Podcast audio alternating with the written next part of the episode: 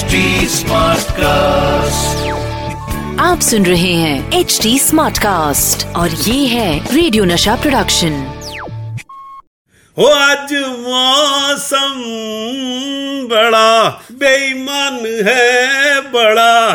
बेईमान है आज मौसम। अरे वाह, कसम उड़ा जलेगी धर्म जी ने अपने कोट को राइट शोल्डर से लेफ़्ट शोल्डर पर और लेफ़्ट शोल्डर से राइट शोल्डर पर या गाना गाते गाते जो बदले थे स्टांस वो मैं आज तक कभी भूल ही नहीं पाया। आज मौसम राइट शोल्डर बड़ा बेईमान है। मौसम बेईमान है। तो होने दो भैया मुझे कौन सा मौसम के साथ प्रॉपर्टी के धंधे में उतरना है? भैया मैं तो आरजे हूँ। बॉस ईमानदार होने चाहिए मेरे तो।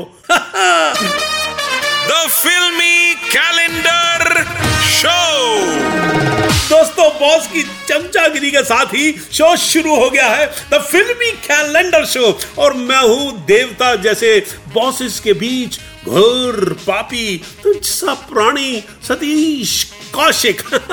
और आप तो जानते ही हैं कि अब वक्त हो गया है अपने कैलेंडर से पूछने का कि भाईजान आज किस तारीख की कहानी सुनवा रहे हो पब्लिक को? अरे बताओ तो सही। अरे फड़फड़ाओ तो सही। अरे कुछ कहो तो सही। और आज मेरा कैलेंडर जिस तारीख पर अटका है, वो है 9 अप्रैल उन्नीस सौ तिरानवे।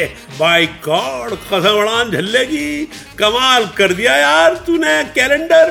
क्या तारीख निकाली है? 9 अप्रैल उन्नीस सौ तिरानवे को इंडिया के पर्दे पर आई थी एक ऐसी हंसती हंसाती फ़िल्म जिसने सारे इंडिया को हिला के रख दिया था। गोविंदा, चंकी पांडे, कादर खान राज बब्बर ऋतु शिवपुरी, रागेश्वरी, सदाशिव, अमरापुरकर, शक्ति कपूर, रजा मुराद, गुलशन ग्रोवर, बिंदु शिल्पा शिरोडकर जैसे बड़े सितारे, गीत, इंदीवर, म्यूज़िक, बप्पी लैरी और डायरेक्शन, कॉमेडी के शहनशाह मेरे दोस्त, जिनका जू में है बहुत बड़ा भवन। डेविड धवन। हाँ। दोस्तों, इस कॉमेडी फ़िल्म को लिखा था मशहूर प्रोड्यूसर डायरेक्टर अनीस बजमी ने। लेकिन आपको पता है दोस्तों, ये फ़िल्म आधारित थी 1973 की हिंदी हिट फ़िल्म दो फूल की कहानी पर, जिसमें थे मेरे फेवरेट है महमूद भाईजान और विनोद मेहरा। दोनों फ़िल्मों में फ़र्क इतना सा था कि उस फ़िल्म में बंदर का किरदार छोटा सा था और आँखें में बंदर की स्क्रिप्ट लंबी कर दी गई आखिर बंदर भी समझ गए। स्क्रिप्ट की कीमत नहीं समझी तो इंडियन फ़िल्म इंडस्ट्री ने नहीं समझी। राइटर्स को आज भी इतने कम पैसे मिलते हैं कि वो ऊपर वाले से कहते हैं लोग हमें उल्लू बना रहे हैं, इससे तो अच्छा है, तू हमें बंदर बना दे। दोस्तों, आखिर फ़िल्म में बंदर भाई का कमाल का रोल था हाँ।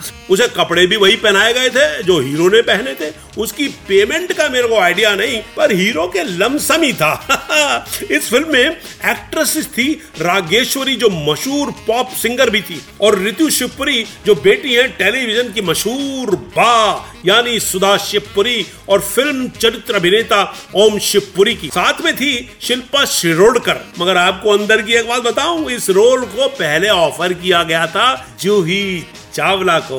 मगर उन्होंने मना कर दिया, क्योंकि ये रोल फ़िल्म में इंटरवल के बाद आता है। और जूही को लगा कि भैया इट इज़ टू लेट लोग समोसे खा चुके होंगे पॉपकॉर्न खा चुके होंगे, चाय कॉफ़ी पी चुके होंगे। उसके बाद में आऊँगी? नहीं नहीं नहीं नहीं नहीं। इसलिए जूही ने ना कर दी। मगर शिल्पा ने हाँ कर दी और फ़िल्म की शूट शुरू हुई। दोस्तों, इस फ़िल्म का एक ये बहुत बड़ा गाना हिट हुआ था। अंगना में बाबा द्वारे पे माँ। मगर आपको एक बात बताऊँ, इस गानों के अंतर की धुन ली गई थी।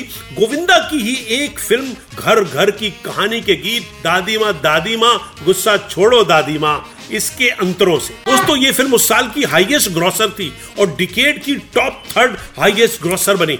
तो एक शानदार सुपरहिट कॉमेडी, रोमांस और एक्शन देखने के लिए ज़रूर देखिएगा आँखें। अब मुझे दीजिए इजाज़त। जल्दी लौटूँगा किसी और तारीख का फिल्मी इतिहास। तब तक टाटा, बाय बाय। ओहो, शो का नाम तो लिया ही नहीं। अभी तो बॉस मुझे चंकी पांडे से मंकी पांडे बना देते। सही कह रहा हूँ?